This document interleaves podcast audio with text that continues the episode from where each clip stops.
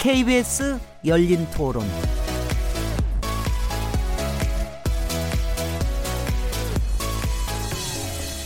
안녕하세요. 묻는다, 듣는다, 통한다. KBS 열린 토론 진행자 시민 김진혜입니다.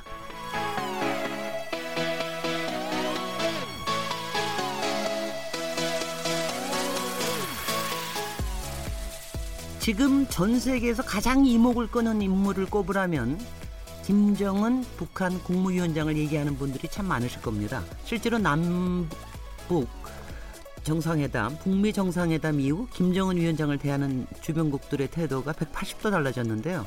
트럼프 대통령은 김정은 위원장의 호칭을 로켓맨에서 체어맨 킴으로 바꿨고 러시아와 일본 모두 북한과 정상회담을 추진하는 등 거리 좁히기에 나섰습니다. 북미가 비핵화 원칙에 합의하면서 김정은 위원장이 동북아 외교의 핵심 인물로 부상했는데요. 오늘 KBS 열린 토론에서는 김정은 북한 국무위원장에 대해 집중적으로 얘기 나눠보려고 합니다. 6월 22일 KBS 열린 토론 지금 시작합니다.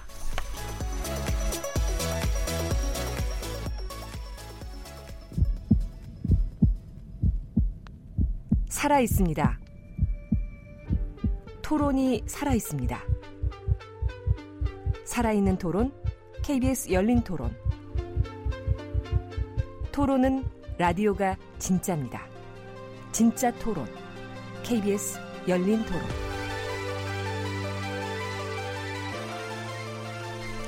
KBS 열린 토론에서 매주 금요일마다 화제의 인물을 집중 탐구하는 시간을 갖고 있습니다. 여기 모실 수 있으면 참 좋을 텐데요. 모실 수 없는 분은 인물 없는 인물 토론으로 이렇게 저 다양하게 인물을 분석하고 있는데 아마 어느 때쯤은 열린 토론에 김정은 위원장을 모실 수 있을 때가 있을지도 모르겠습니다. 오늘 KBS 열린 토론은 김정은 북한 국무위원장 편으로 꾸며봅니다. 오늘 함께 얘기 나누실 패널 분들 소개해드리겠습니다. 아, 굉장히 이력이 기르시네. 이거 다 소개해드리라는 것 같은데 외교부 정책기획관을 지내셨고 한국국방연구원 북한연구실장, 국방부 장관 정책 보좌관, 국립외교원 교수를 역임하시고 나서 지금은 아산정책연구원의 안보통일센터장으로 일하고 계시는 신범철 센터장님 나오셨습니다. 예, 안녕하십니까. 이렇게 길게 소개해드려야 되는 모양이죠. 예, 사실은 뭐 긴 이력보다는 좋은 이력 하나 있는 게 더 좋은데요. 아무튼 네. 불러주셔서 감사합니다. 네. 문재인 대통령 대선 후보 시절 캠프의 외교특보로 활동하셨고 또 남북 정상회담 자문위원으로 활동하시는 양무진 북한대학원 대학교 교수님 모셨습니다. 안녕하세요. 네, 반갑습니다. 네. 그리고 매주 금요일마다 저희와 함께하는 정치 전문 기자 두 분이십니다. 장윤선 어, 전 오마이뉴스 정치부장님 네, 자리하셨습니다. 안녕하세요. 네, 최병묵 전 월간조선 편집장님 나오셨습니다. 네, 안녕하세요. 네. 서로 서로 이렇게 만나실 때가 있으시기도 할 것 같은데 그러십니까? 뭐 간혹 있었습니다. 네, 간혹. 네, 저기 네. 아, 좋은 얘기들 많이 나누셨을 것 같습니다. 저하고는 뭐양 교수께서 저 옛날 공무원 하실 때, 네. 어, 한 18년 전 되죠. 그렇죠. 어, 네. 공무원 하실 때 제가 뵌 적이 있고 네. 요즘에 신범철 연구위원께서는 종편에 또 자주 출연하시니까 네. 어, 자주 뵙고 있습니다. 네, 같은 편으로 뵈세요? 아니면 다른 편으로 뵈세요? 아니 뭐 저희 편이 없습니다. 아 편이 없는가요? 아니, 시청자 편이 없어졌군요. 시청자 편입니다. 편은 없는데 주로 옆에 앉습니다. 네. 네. 네. 그 KBS 열린 토론은 팟캐스트로도 들으실 수 있고요. 매일 0시 5분에 재방송됩니다. 자, 이제 본격적으로 시작을 해볼 것 같으면은요. 김정은 위원장 정말 요새 글로벌 피규어가 되는 것 같은데요. 이런 정도로 베일에 또 쌓여 있는 인물도 여태까지는 없었던 것 같아요. 생년월일조차도 정식 발표된 적이 없는데 일단 김정은 위원장 어떤 인물인지 양무진 교수님이 가장 많이 연구하셨을 것 같습니다. 어, 리더십은 일단 나중에 말씀드리고 네. 이 신상 명시에 대해서만 그, 간략하게 네. 말씀드리겠습니다. 어, 김정은 위원장은 그 김정은 위원장의 셋째 부인 고용희 씨 사이에 태어난 둘째 아들이고 네. 또 생년월일은 방금 앵커께서는 잘 알려지지 않다 이렇게 하는데 추정은 할 수가 있습니다. 84년 1월 8일생이다 이렇게 추정이 되고요.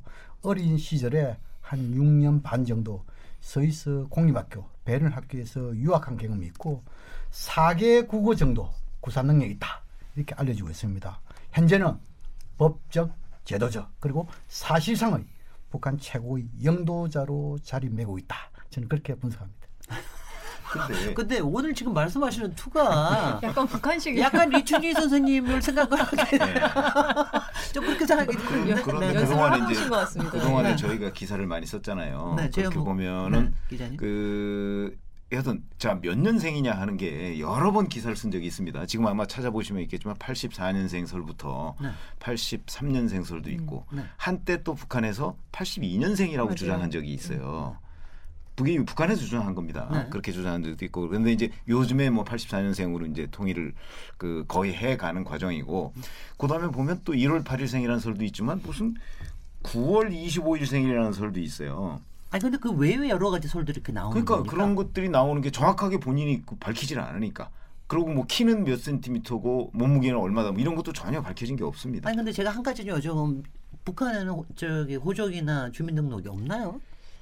뭐, 뭐, 주민등록제는 일제시대 때부터 있었기 아니, 때문에 평양에 아마 보면. 평양에 보면 아니, 그 공식적으로 발표되는 게 있, 을 근데 공식적으로 발표를 안 하니까 네. 어, 안 하니까 정말 나이가 몇 살인지 네. 뭐 그런 거 그리고 이제 지금 양무진 교수님 말씀하셨는데 스위스 베른의 국제학교를 다녔다는데 몇 년부터 몇 년에 다닌 건지 네. 그것도 제가 찾아보니까 신문을 한 서너 개 찾아봤는데 서너 개가 다 다르더군요. 네. 그 연도와 그러니까 뭐 6년 있었는지 심지어는 3년 있었다는 설도 있고 뭐 11년 있었다는 설도 있고 뭐 다양하더라고요. 아 근데 음. 학교 다닌 거는 조금 그럴 수도 있을 것 같아요. 왜냐하면 거기에 뭐가 있으니까 약간은 뭐 조금 혼선이 있을 것도 같은데. 그 초창기는 그렇게 네. 예 초창기는 많은 혼선이 있는데 대략 이렇게 우리가 추정할 때는 그 정부 당국의 추정하는 방법이 있어요. 뭐 방금 이야기한 대로 스위스 베른 학교 예를 들어 94년도부터 한 2000년 이렇게 있었다라고 한다면 그 당시 학적 기록부 음. 이런 것도 참고를 하고 또 지금은 이제 최근에 중국에서 김정은 위원장 어느 정도 좀 인식을 하기 시작할 때 네. 어, 생일 축제라든지 음. 이런 거 보내는 거또 네. 그리고 지금 북한 군부에서 이것이 공식적으로 공휴일 날로 지정은 안 됐지만도 비공식적으로 이거 1월 8일 날 주로 하는 그런 전반 인상을 봤을 때 지금은 거의 어, 84년 1월 8일생으로 굳어져 가고 있다. 이렇게 이해하면 될 것 같습니다. 네. 혹시 뭐 저도 그렇게 네. 생각합니다. 그리고 어, 김정은 위원장이 어렸을 때 일본 디즈니랜드를 간 것 같아요. 음. 그때 만든 여권이 84년생으로 되어 있다는 걸 또 저희가 역으로 아. 추적해서 84년생의 그, 그 근거인데 아무튼 요즘에는 84년 1월 8일이 정설로 굳혀져 가는 것 같습니다. 근데 디즈니를 갈때 만든 여권은 어차피 위조 여권 아닌가요? 여권이다라는 얘기도 있죠. 어, 근데 제가 보기에는 그 네, 북한 관련된 보도가 상당히 오보가 많이 있습니다. 그러니까 뭐냐면 그 북한에서 먼저 그 정보 공개를 하면 참 좋은데 특히 이제 고위 그 공직자로 올라 우리식으로 표현하면 고위 공직자로 올라갈수록 정보가 오히려 또 통제되는 측면이 있기 때문에 어, 정보 공개 청구 소송을 저희가 할 수도 없고요. 그렇기 때문에 특히 그 그동안 이제 북한발 뭐 관계자발로 나오는 오보가 굉장히 많은데 그 중에서도 아마 나이도 그런 게 있는 것 같고 어, 지도자를 만들어가는 과정이잖아요. 북한은 그렇기 때문에 뭐 일일이 다 공개하면서 평가받고 이러지 않는 문화 이런 게 있어서 그런 게 아닌가 싶고요. 근데 앞서 이제 양무진 교수님 말씀하신 대로 정말 뭐 포털 뭐 이런 데에서 딱 84년 1월 8일로 정리를 한 것 같습니다. 네. 근데 김정은 위원장이 사실 우리에게는 작년까지 사실은 올 초에 그 어, 연설할 때까지만 하더라도 정말 어, 굉장히 냉혹한 독재자. 음. 뭐 당신의 고무부도 저뭐 공개적으로 처형했고 그리고 이복형 독살하고 뭐 이런 냉혹한 독재자 이미지가 강했는데요. 그러니까 이게 지금 바뀐 지가 얼마 안 됐습니다. 그리고 바뀌고 실제로 바뀌고 있는 건지도 있는 건지도 우리가 체크를 해봐야 되는데 외교가에서는 일단 굉장히 통큰 정치가다 이런 평가가 나오고 있습니다. 이런 평가가 극과 극이 있는데 이 여기에 대해서 어떻게 평가하고 계시는지 어, 일단은 이번에는 신범철 센터장님부터 먼저 얘기하실까요? 사실은 두 가지 측면을 다 안고 있는 거죠. 국내 정치적인 측면에서는 어떻게 보면 1인 지배 체제를 갖다가 유지하기 위해서 냉혹한 정치가가 아니었으면 살아남을 수 없는 그런 음. 환경이 있었던 거고 어떻게 보면 그러한 투쟁을 통해서 집권을 했다고 보는 것이 맞다고 생각합니다. 외교 부분에 있어서는 아무래도 자신 스스로가 그 북한을 대표하는 영어로는 head of state라고 하잖아요. 네. 최고 지도자로서 어떻게 보면 자신의 권력이 있는 만큼 통큰 행보를 할 수 있는 거죠. 오히려 민주주의 국가에서 통큰 행보를 하기가 어렵습니다. 뭐 의회 통제라든가 다른 행정부의 제어 이런 부분이 있지만 아 뭐 김정은 위원장은 절대 권력을 장악하고 있는 만큼 통큰 행보를 펼칠 수 있고 또 김정은 위원장의 그런 말이 곧 정책이 되기 때문에 사실은 이러한 정상회담을 통해서 김정은 위원장을 잘 설득한다면 또 그만큼 거둘 수 있는 외교적 효과도 크다 이런 양 측면이 있는 것 같습니다. 네. 장현선 기자님.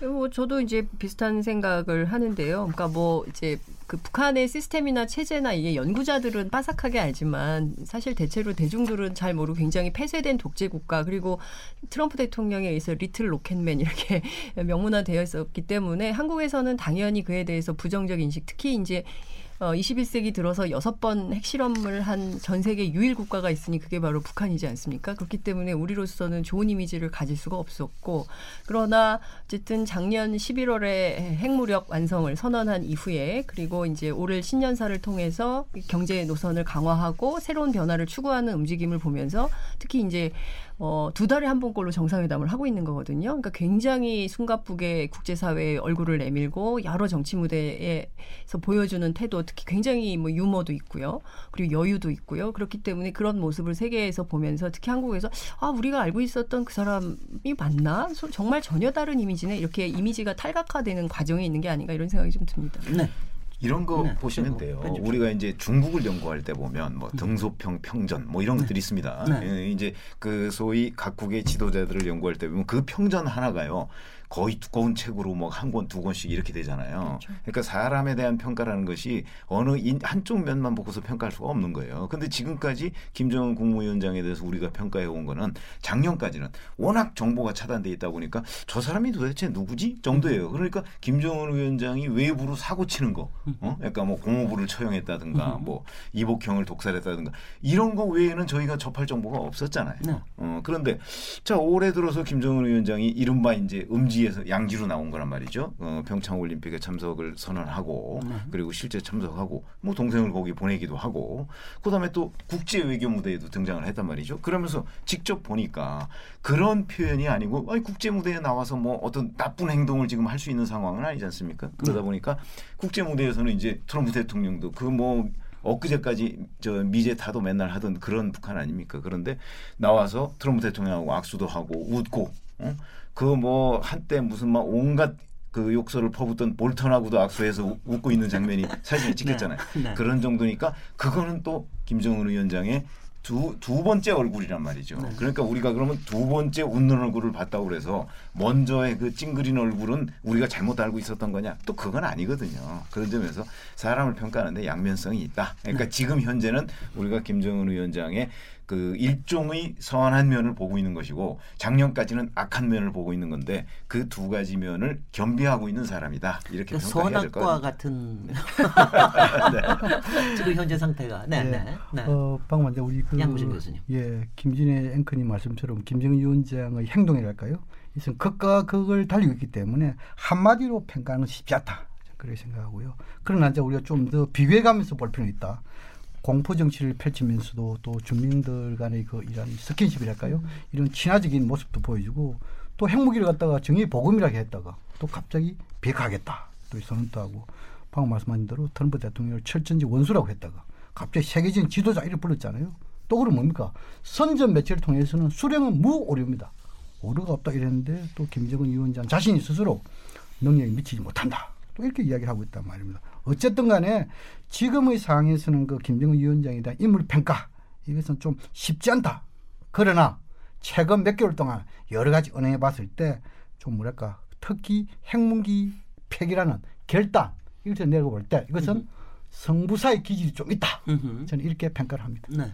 그 조금 대중적인 질문을 좀 해보, 해보자면 사실은 이제 지난번 남북 어, 정상회담 그때부터 거기 판문점 넘어올 때부터 사실은 이제 이미지가 굉장히 바뀌어가면서 국민들 사이에서도 사실 호감도가 증진될 뿐만이 아니라 어, 요새는 뭐 굉장히 귀여워하는 음. 정도까지 돼서 요새 그 뭐라 그러죠? 그 아이콘 만들어서 이모티콘 뭐 이모티콘 만들어 가지고서 예. 김정은 이모티콘도 만, 만들고 음. 이럴 정도로 그런 정도의 호감도가 이렇게 음. 높아지는 거에 대해서는 어떻게 생각하십니까? 최현무, 아니 그런 것들이 기자님. 이제 네. 그 일시적인 현상이라고 네. 봐야 되는 것이죠. 그리고 남북 정상회담이나 남북 화해 뭐 이런 거에 대한 기대감을 반영한 그 저는 그 여론조사 결과라고 보거든요. 네. 왜 그러냐면 우리가 2000년에 첫 남북 정상회담을 했을 때도 보면 네. 이른바 김정일 신드롬 언론에서 그렇게 얘기했던 것들이 굉장히 있었습니다. 김정일 신드롬이라고. 그래서 지금 말씀하신 그런 장면들이 그 당시에도 다 있었어요. 네. 김정일 국방위원장, 그러니까 김정은 국무위원장의 음. 아버지죠. 네. 그래서 그런 것들이 있었는데 그게 얼마 못 가더라고요. 음. 왜 그러냐면 그6.15 정상회담을 하고 난 이후에 사실은 북한과 여러 가지 협상을 하다 그해 바로 6월 15일이 아닌 2000년 한 11월 달쯤에 가서 남북 이제 회담이 막 삐그러지기 시작했어요. 네. 그러면서부터 어 김정일 국방위원장이 우리가 그동안에 6.15 정상회담에서 보고 있던 그 사람과 또 이게 다른 면이 있네? 뭐 이렇게 된 거예요. 그런 것처럼 저는 이 지금까지는 김정은 그 국무위원장에 대해서 이제 남북 화해 평화 무드 뭐 이런 거와 관련해서 여러 가지 기대를 한 몸에 우리가 쏟고 있잖아요. 그러다 음. 보니까 이제 좋은 평가들도 나오고 뭐 음. 일부 층에서 이제 뭐 이모티콘 같은 거 만들어서 이렇게 무슨 캐릭터 비슷하게 삼고 뭐 이런 음. 것이 있다고 보지만 자 이게 앞으로 계속 그쪽 방향으로 갈 것이냐 아니면 후퇴할 것이냐 뭐 이런 것들은 사실 누구도 점치기가 쉽지가 않죠. 네. 그런 점에서 본다면 저는 기대를 반영한 일시적인 현상이다 이렇게 평가를 합니다. 네. 음. 장현성 기자님 어떻습니까? 네, 뭐 그렇게 볼 수도 있죠. 왜냐하면 네. 이제 과거의 역사가 늘 이제 뭐 잘 될 것처럼 하다가 갑자기 백도하는 경우가 굉장히 많았기 때문에 과거의 경험에 비춰보면 이게 언제까지 지속될까 특히 이제 한국의 보수적으로 이 남북관계 혹은 또 한반도 정세를 보시는 분들은 일시적인 현상이라고 충분히 해석할 수 있다고 봅니다. 그러나 저는 어 이런 이미지는 앞으로 계속 만들어질 수밖에 없다. 왜냐하면 제가 보기에는 이미 김정은 위원장이 그러니까 과거에요. 불과 몇 달 전만 하더라도 트럼프 대통령, 트럼프 미국 대통령이었지만 김정은 위원장은 한 번도 직함을 불러준 적이 없습니다. 우리 언론에서 김정은 뭐 이랬었거든요. 네, 네. 그러니까 일종의 이제 비하 같은 게 있었던 건데, 근데 그러다 이제 최근 정세가 바뀌면서 이제 호칭도 붙이고 모든 언론이 이제 그렇게 대접을 하게 된 거죠.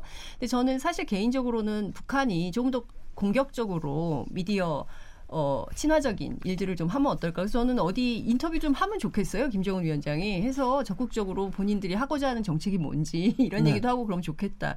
이런 생각이 좀 들지만 저는 어쨌든 북이 결심을 하고 그리고 새로운 한반도 평화 비전을 만들겠다는 게 여러 가지 경로를 통해서 확인이 좀 되고 있기 때문에 일시적 현상에 멈추기보다는 어, 계속해서 네. 이제 국제사회 무대에 데뷔도 하고 저는 조만간 한국에도 오지 않을까라는 생각도 하거든요. 근데 이제 두 분들 기자진들이 그 굉장히 냉철한 분석들만 해주셔서 제가 좀 다르게 질문 좀 해볼게요. 그냥 인물 생김새와 뭐 말하는 거나 이런 거로 해서 위원장 김, 김정은으로서가 아니라 그냥 인물로서 그냥 김정은 봤을 때 저는 왜냐하면 사실은 그렇게 봤거든요. 저도 예전에 김정일 위원장 그때 저기를 할때 김정일 위원장은 좀 좀 늙기도 하셨었고 네. 그다음에 머리가 항상 좀 너무 파마를 파마를 세게 좀 하셨고 그다음에 이 선글라스를 끼고 그래가지고 사실 이렇게 좀 이렇게 좀좀 좀 그랬어요. 좀 그러니까 미국 사람들도 좀 그런 얘기를 했고 근데 이제 지금 김정은 위원장 같은 건 상대적으로 좀 젊고 그리고 아주 머리는 여전히 희화화가 되고 있긴 하지만 뭐 이런 점에서 얘기하는 스타일이나 이런 거에서 그냥 인물 김 김정은으로서 좀 어떻게 보시는지 우리 그 그런 얘기 좀 라이트하게 예. 좀 얘기해 좀 해봐 예, 뭐 라이트하게 하면 사실 외모 이야기를 함부로 하면 안 됩니다. 네네. 네. 그럼에도 네. 불구하고 질문을 받았으니까 말씀을 네. 드리면 아까 이모티콘 말씀하셨는데 이모티콘 캐릭터에 딱 적합해요. 아, 정말 그런 것 같아. 귀여운 모습으로 이렇게 활용되기가 아주 좋은 그런 외모를 지녔다. 음. 그거 하나고 다른 한편에서는 말투인데요. 사실 저도 지난번에 정상회담을 통해서 그러한 일상적인 말투는 처음 들었는데 말투가 우리가 생각했던 것보다는 상당히 평범하다. 음 그런 정면에서는 어떻게 보면 국민들께 평범한 인물로 이렇게 다가오면서 친근감이 있었다고 생각하는데요. 음. 야 멀다고 하면 안 되겠구나. 뭐 이렇게 얘기하면서 아 이게 유행어 유행어 됐잖아요. 예예. 예. 완전히 경직된 사회로 봤는데 그것은 아닌가 보다 하는 그러한 이제 여론이 퍼지면서 우리나라에서 이렇게 어떻게 보면 김정은 위원장에 대한 아주 좋은 이미지가 만들어졌다고 생각합니다. 네. 다만 이러한 이미지는 어떻게 보면 북한의 위협이라 정책이라든가 정세에 계속해서 연결되면서 이렇게 평가될 것이다 그런 생각은 해봅니다. 네. 네, 양무진 교수님은 감히 뭐 어떻게 이런 얘기를 얘기 잘 못하시나요? 어떠 어떠 어떠시나요? 저는 사람이 보는 것은 잘 모르기 때문에 네. 어쨌든 간에 지금 이제 뭐 협상이라든지 또 대화라든지 기타 이런 그 기자들과 이런 그 이 선상에서만 제가 파악을 할 수밖에 없기 때문에 네. 근데 이제 우리 김정은 위원장을 볼 때 어, 지난해까지 극단적인 모험주의 이것이 어, 진상인지 또 지금은 이렇게 보여주는 것이 진상인지 또 어느 것이 허상인지 이건 참 구분하기 쉽지 않다. 그래서 지금은 이제, 이제 정권 장관 한 7년째 되는데 어, 상당히 극과 극을 오간 건 사실이죠. 네. 근데 지금 이제 우리 그 신센터도 말씀했지만도 김정일 위원장이 조금 뭐랄까 이런 협상 이런 전 단계 협상 과정 이후 이러 보니까 좀 준비하는 지도자인 것은 좀 뭐랄까 음흠. 그런 쪽으로 가고 있는 것이 아닌가 이렇게 보여지고 있어요. 음. 뭐 일례로 지금 이제 자기보다 연배가 많지만도 그 문재인 대통령 만날 때 꼬박꼬박 님자를 붙이고 있잖아요. 네. 이런 부분에 대해서는 그 쉽지 않은 부분이거든요. 음흠. 예를 들어 지금 이제 김정은 위원장이 일례로 지금 북측에서 상당히 연시가 많은 고위급들이 많지 않습니까? 네. 뭐 예를 들어 김영남 뭐 상임위원장부터 해가지고 뭐 지금 이제 김명철 뭐 이수영 다 연세가 많잖아요. 근데 과연 그 사람들한테도 님들 붙일까? 그렇지 음. 않겠죠. 심지어 뭐 이거 북한에는 그 이 최고 지도자가 앉아가 이야기할 때 하면은 용수 처리를 하고 있습니다. 음. 제가 예를 들어가지고 김정은 위원장인데 뭐 우리 지금 이제 김진 앵커님이라든지 뭐 이렇게 보고한다 이렇게 하면은 한마디 하면 그 자리에서 일어서야 됩니다. 용수처럼. 네. 그런데도 불구하고 김정은 위원장이 이런 남북 정상회담 이를 볼 때는 옆에 있는 김영철이 또는 이 일어서가 이야기하는 것 앉아 하시라고 뭐 이런 거 있잖아요.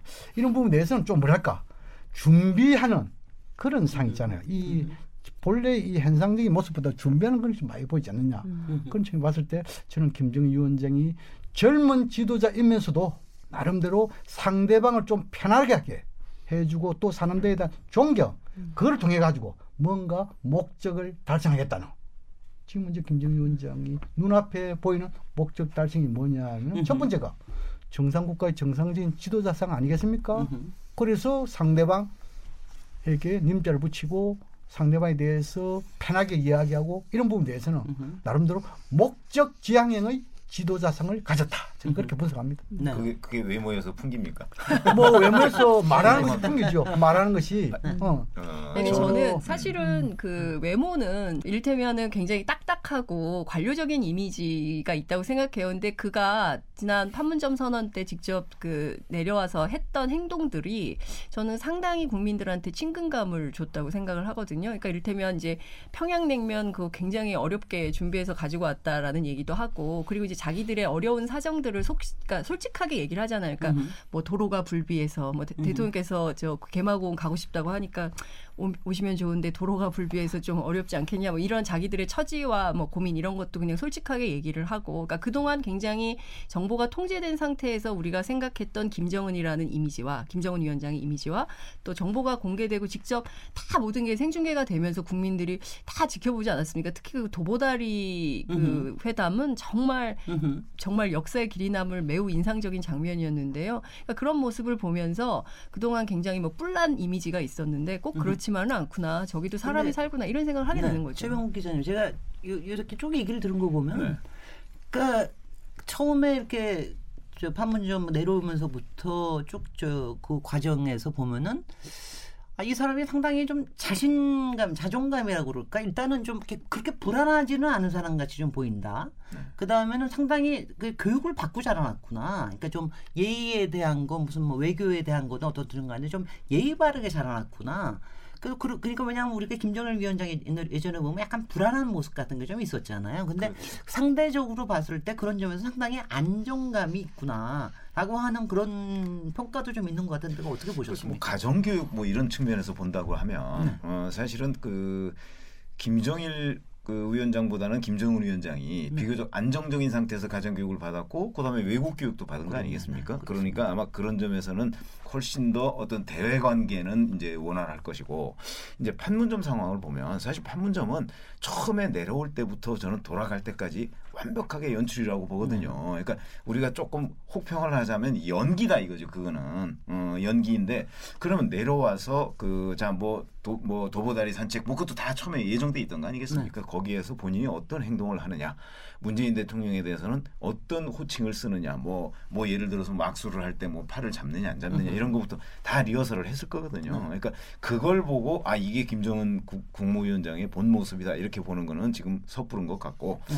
다만 이제 외모 관련해서 제가 한마디만 드리자면 드리자면 사실은 김정일 김정일 국방위원장 같은 경우는 네. 그 이제 건강 문제를 의사들이 체크를 해주지 않습니까? 네네. 네. 그러면 그거를 굉장히 철저히 따르는 편이라고 합니다. 네네. 그것이 여러 기록에 나옵니다. 김정은 국방위원장은 지금 이제 나이가 34살밖에 안 되는데 34살에 지금 뭐 물론 가족력이라고는 하지만 아직도 지금 벌써 고혈압이 있고 으흠. 거기다 뭐 당뇨가 있다는 얘기까지 있지 않습니까? 하여튼 젊은 사람으로서 그런 그런 게 좀 필요하지 않을까? 자기 관리가 좀 필요한 측면이 있겠다. 네. 외모 관련해서 이런 생각이 듭니다.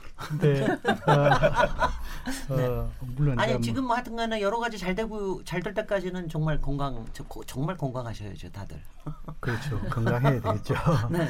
근데 예를 들어 가지고 뭐 김정일 위원장과 김정은 위원장 간에 그 소위 말해서 의사의 소위 주치의 이야기를 잘 듣고 못 듣고 뭐 이것도 역시 들어 가지고 뭐 김정은 위원장도 60대 되면 잘 들 수 있겠죠. 또 과거에 김정은 김정일 위원장도 젊었을 때 안 들을 수 있을 것이고 그게 어떻게 평가를 하겠습니까? 근데 지금은 이제 물론 이 남북 정상 간의 북미 정상회담 하면은 상담원 준비를 하고 연출하는 것만 사실일 거예요. 그건 뭐든 뭐 김정은 위원장 하겠어요? 우리는 안 합니까? 네. 트럼프 대통령이 안 합니까? 다 하는 것이죠. 네. 중요한 것은 뭐냐면 우리가 아 이것이 정말 연출에 의한 것인가 아니면은 불식간에 갑자기 나온 행동인가 이것은 우리가 정도 우리 정도 이렇게 그 뭐 연배를 뭐 하겠지만 또 음. 이렇게 보면은 알 수 있잖아요.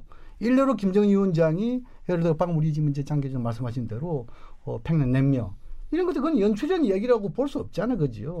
또 하나가 뭐냐면 지금 이제 어 문재인 대통령의 평안 방법에 대해서 도로 사정 이것을 어떻게 연출해 볼 수 있겠죠? 그런 측면 봤을 때 일면 연출돼 있지만 솔직한 면도 많이 있다. 저는 그렇게 평가를 합니다. 네, 장현선 기자님. 당연히 아니 그 나라의 운명을 걸고 나와서 회담을 하는데 전략 없이 나오면 그게 굉장히 무책임한 지도자인 거죠. 그렇기 때문에 당연히 전략을 가지고 임하는 것은 맞는데 그게 연기냐라고 보기에는 현재 이제 기자들이 막 취재한 내용을 종합해 보면 뒤풀이를 하지 않았습니까? 만찬을 했잖아요. 판문점 네. 회담 끝난 다음에 이제 그 자리에 참석했던 사람들 얘기를 들어보면 분위기가 흡사 결혼식 그 같았다는 거예요. 결혼식 피로연 같은 분위기였다는 거예요. 그래서 막 서로 술 따라주고 뭐 술. 그래서 김정은 위원장이 거의 모든 사람들이 술잔을 한 잔씩 받아서 마셔서 주량이 엄청 세다는 것이 음. 확인이 됐다. 그래서 뭐 와인 20병 얘기도 이렇게 나오는 건데 그러니까 실제로 그 자리에 참석했던 사람들에 따르면 굉장히 자신감이 있고 그리고 뭔가 좀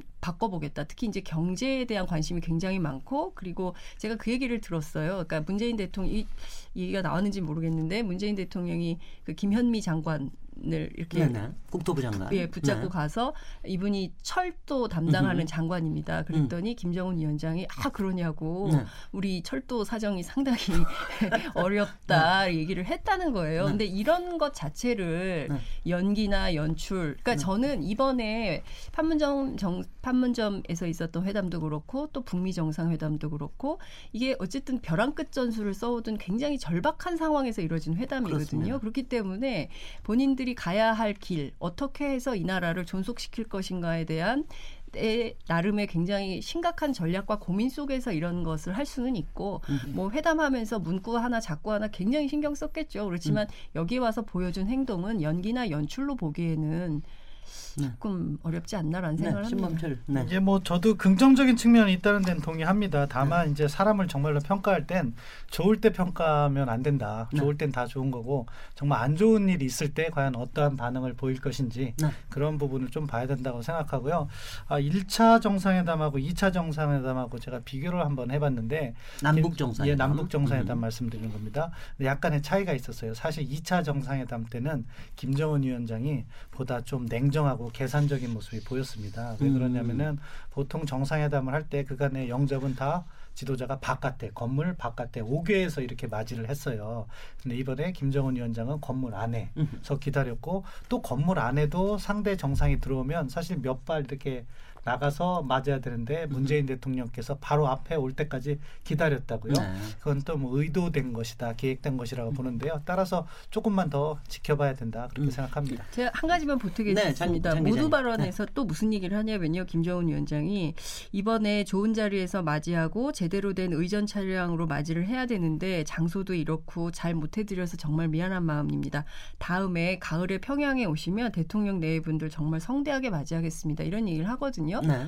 그러면은 이것도 연출인가 이런 생각이 근데 연출은 저는 뭐 연출하는 것도 정상으로서는 꼭 필요한 것 같고요. 아, 그럼요. 네. 그래서 그런 점에서는 사실은 지난번에 그 북미 정상회담에서의 첫 발언이 음. 가장 연출이 됐던 것 같다는 생각이 드는데 음. 요 얘기는 어, 요 다음으로 넘기면서 어, 김정은 위원장의 여러 발언들을 보면 아마 좀 더 여러분들 좀 캐치를 하실 수 있을 것 같은데 화제가 됐던 발언들을 한번 모아봤습니다. 잠시 듣고 토론 이어가겠습니다.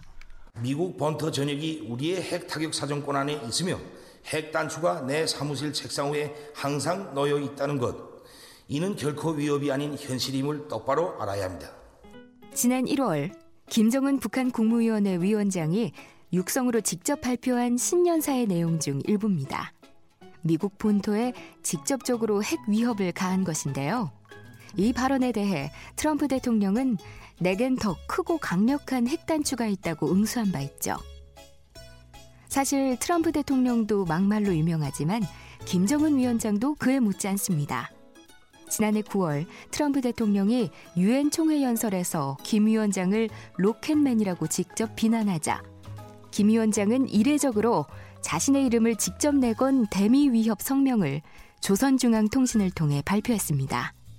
거기엔 어떤 말들이 들어있었을까요? 그는 분명 정치인이 아니라 불장난을 즐기는 불망난이 깡패임이 틀림없다. 트럼프가 그 무엇을 생각했든 간에 그 이상의 결과를 보게 될 것이다. 미국의 늑다리 미치광이를 반드시 반드시 불로 다스릴 것이다.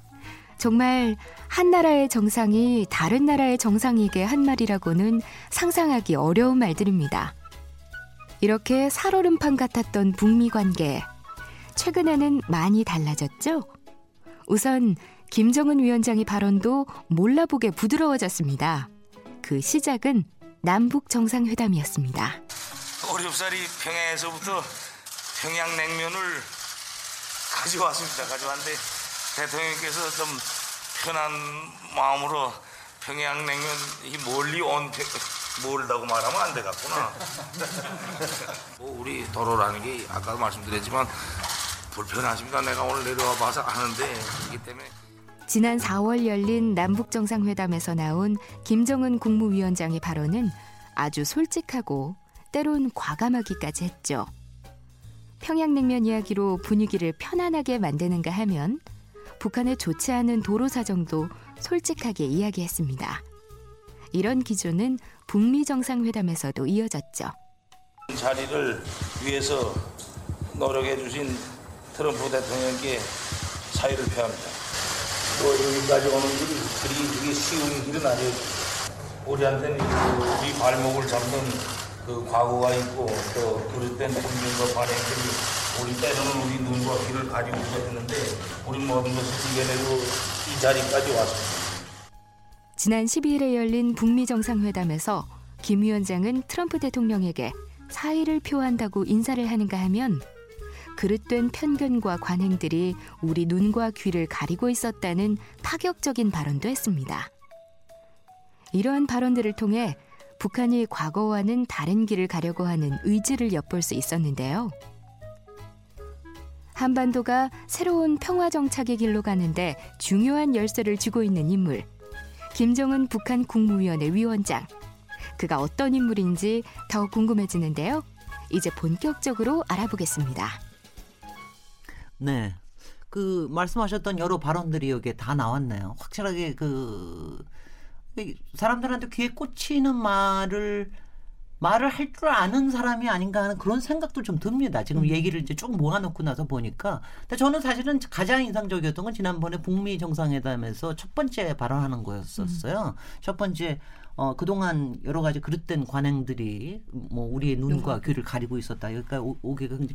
근데 제가 그때 굉장히 인상적이었던 게 뭐냐면은 트럼프 대통령은 정말 뭐 그냥 그냥 편안하게 뭐 하나도 준비되지 않은 말로 그냥 뭐 굉장히 좋을 거예요 이 회담이. 이랬는데 어 김정 김정은 위원장은 굉장히 준비된 말로 어 이 회담의 여러 가지 정말 다중적인 의미를 거기다 포함을 해서 여러 사람들이 다른 해석을 할 수 있게끔 하는 어 그래서 이게 북한의 외교 능력인지 김정은 위원장의 준비 능력인지는 모르겠 모르겠다 이런 생각을 했는데 그 상황에 대해서 어떻게 보십니까? 아니 여하튼 네. 참모들이 이런 네. 몇 가지 안들을 내놓지 않았겠습니까? 네. 이제 트럼프 대통령을 처음 만나서 자 김정은 국무위원장이 어떤 코멘트를 하느냐가 굉장히 중요하고 정말 세계의 눈과 귀가 거기에 그 초점을 두고 있을 텐데 그때 그런 얘기를 하는 거는 저는 어떤 식으로 받아들였냐면 아 이거는 일단 미국에 대한 약간의 기선제 압력이다 이렇게 받아들였어요. 네. 어 그래서 네. 하여튼 그 동안에 뭐 눈과 귀를 가렸다는 게 결국 미국이 가렸다는 거 아니겠습니까? 네. 그 미국과 유엔 제재 뭐 이런 걸 음. 의미하는 건데 그런 부분에 대해서 그 김정은 위원장이 적어도 그 짚고 넘어가야 되겠다는 의지를 거기서 밝힌 것이다. 네. 어, 왜 그러냐면 보통 그 처음 정상들이 만나서 얘기할 때는 약간은 덕담 위주로 그냥 하고 넘어갑니다. 아니면 네. 뭐 아유 오늘 날씨가 좋은데 뭐 이런 식으로 해서 넘어가는데 그게 아니었단 말이죠. 그런 점에서 70년 만에 나왔는데 그럴 수 없죠. 아니 그렇게 나와도 어차피 본격적으로 네. 이제 네. 회담에 들어갈 거기 네. 때문에 네. 들어가기 전에는 이제 덕담하고 들어가서 이제 본격적으로 자기네들 의지를 내놓고서 토론을 하는데 여기에서는 그 처음부터 그렇게 하지 않았다 이런 점에서 본다면 정말 이거는 오랫동안 준비한 그런 음, 아주 선제 기습용 멘트였다 이렇게 봅니다. 어, 네, 네. 어, 그 부분 관해가지고 네. 지금은 이제 예를 들어 과거의 관행이 누가 길을 가렸다 이것은 이제 예를 들어 우리 어, 최병우 우리 편집장 말씀도 그렇게도 볼 수 있고 또 이제 다른 식으로 보면은 과거의 불행한 역사 이렇게 볼수 있거든요. 네. 어, 북한 입장에서 과거의 불행한 역사 하면 분단과 한국 전쟁 아니겠어요? 여기 대해서 소위 말해서 서로가 편견이 있었다는 것이죠. 그래 이러한 그 편견 이걸 갖다가 이겨내고 새로운 역사를 쓰는 거 아니겠어요? 만약에 가지고 무슨 이런 편견 불안 역사 이것만 있었다 그러면은 이것은 뭐 과거 집착이 되겠죠. 근데 미래 지향을 보여줬단 말입니다. 그런 측면에서 나름대로 김정일 위원장이 준비도 했지만도 그 준비해서 가지고 이해력, 설득 있는 준비였다. 으흠. 준비와 관련해서는 으흠. 이미 과거에 김일성 주석 시대에도 준비를 많이 했다고 김정일 위원장 직접 이야기했어요. 으흠. 뭐냐 하면 그 당시 김영삼 대통령과 김일성 주석한테 회담이 있어가지고 어, 김정일 위원장이 자신이 직접 해외에 있는 수많은 자료를 구해가지고 묘양산 향산 호텔에 있는 김일성 주석 자료 갖다 줬다. 그래서 주석께서 밤낮으로 그것을 갖다가 공부가 탐독했다. 이런 음. 일화가 있단 말입니다. 음. 그리고 또 김정일 위원장 또 2000년 남북 정상회담 할 때 자신이 많이 준비했다는 걸 갖다가 어, 김대중 대통령에게 직간접으로 이야기한 사례가 많이 있어요. 그런 점을 봤을 때 이번에 김정은 위원장도 많은 준비를 했을 거다. 그 와중에 방금 이야기한 편견, 불행한 과거의 역사 이런 거 했을 때는 그 준비를 뛰어넘어 가지고 미래를 좀 더 뭐랄까 비전을 보여주는 그런 측면에서 좀 더 젊은이답지 않게 크게 보고 있구나 이렇게 음. 생각해 볼 수 있겠지. 네, 네 저도 준비는 열심히 했다 확실히 느꼈습니다. 그리고 네. 그 메시지가 상당히 좋은 메시지라고 생각했습니다. 그런데 아, 이제 차이점은 뭐냐? 결과로 보니까 합의문 자체는 포괄적으로 했다는 거죠. 음. 저는 그 이야기를 들었을 때 아 이번에는 비핵화에 대해서 큰 진전을 이루는 엄청난 합의문이 나오겠구나. 그때 생방송 중이었는데 그런 평가를 했거든요. 그런 걸 보면은 아 준비를 철저히 하면서도 협상에서만큼은 자신들의 이익을 잘 지켜나가는 그런 조건을 하고 있다 그렇게 느꼈습니다. 네, 장현성 기자님은 어떻게 느끼셨어요? 저는 저는 이 마디가 굉장히 그러니까 역사가 응축된 언어였다 이렇게 평가를 저는 했는데요. 여기까지 오는 길이 정말 쉬운 길이 아니었다 이런 음. 말을 하면서 모든 편견을 이겨내고 이 자리까지 왔다고 딱 선언을 하거든요. 근데 그, 그 자체가 그러니까 어떤 사람은 굉장히 문학적 표현이다 이렇게 표, 얘기도 하던데 무슨 얘기냐면 사실 1989년 몰타 회담에서 확인이 됐듯이 냉전이 허물어졌지만 유일하게 지구상의 유일한 냉전으로 남아 있었고 우리는 당시에 그래도 러시아 중국 다 수교하고 했지만 북한은 미국하고 일본하고 수교도 못하고 국제사회에서 정상국가 취급을 계속 못 받지 않았습니까? 70년 넘게. 그렇기 때문에 북한 지도자 입장에서는 정말 역사적 사명을 띠고 나온 자리인 거죠. 네. 정상국가로 처음 평가받는 자리이기 때문에 저는 그 짧지만 그 모두 발언에서 사실상 역사를 아, 응축해서 말한 거다 이렇게 생각합니다. 그게 한 15초에서 20초 정도밖에 안 되는 짧은, 예. 짧은 말인데 아니 저는요.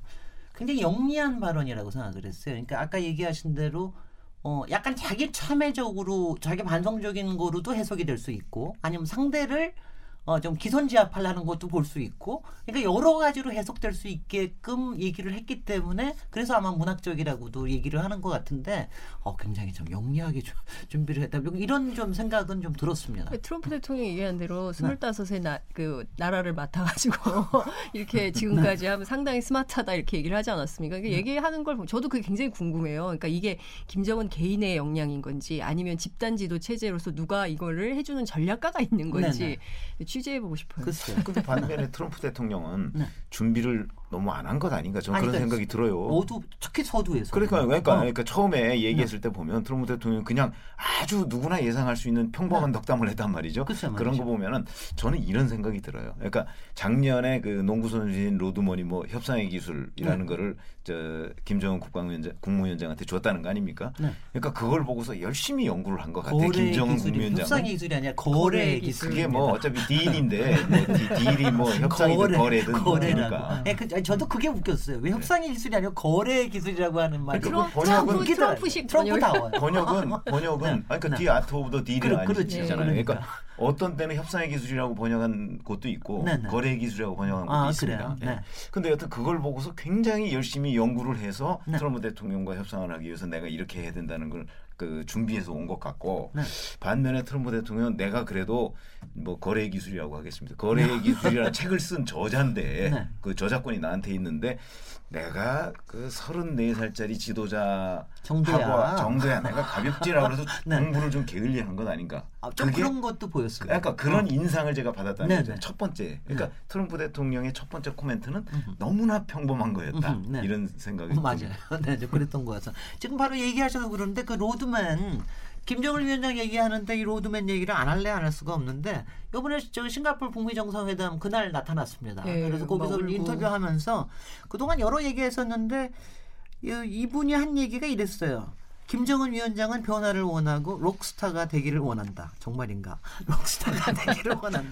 세계로 나가고 싶어 한다라는 건 확실하고 특히 이제 오바마 대통령 시절에 그 로드맨이 그렇게 김정은 위원장의 뜻을 오바마 대통령 쪽에 전달하려고 그렇게 노력을 했다는데 이 부분에 대해서 어떻게 보십니까? 네, 양무진 교수님. 네. 어, 이 북한이 그 이 핵 관련해 가지고 25년을 겪으면서 출기차게 일관되게 주장한 것이 북미 관계 정상화였어요. 네.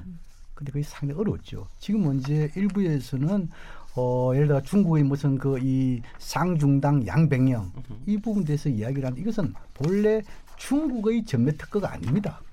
이미 북한이 김정은 위원장이 오바마 행정부 시기에 이것을 제안했습니다. 네. 제안했는데 그 당시에 어, 이 오바마 행정부의 그 전 캐리지요 네. 국무장관이 한 방에 거부를 했습니다. 무슨 범인이 죄인이 국제 규범을 위반한 북한이 무슨 이런 뭐 상중단 이야기를 하느냐.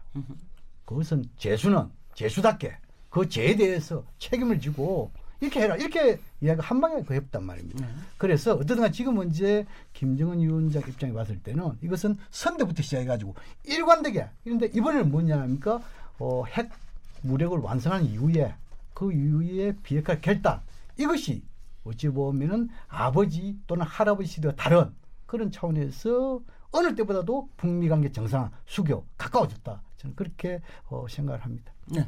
예, 뭐 김정은 위원장의 모습 신분지.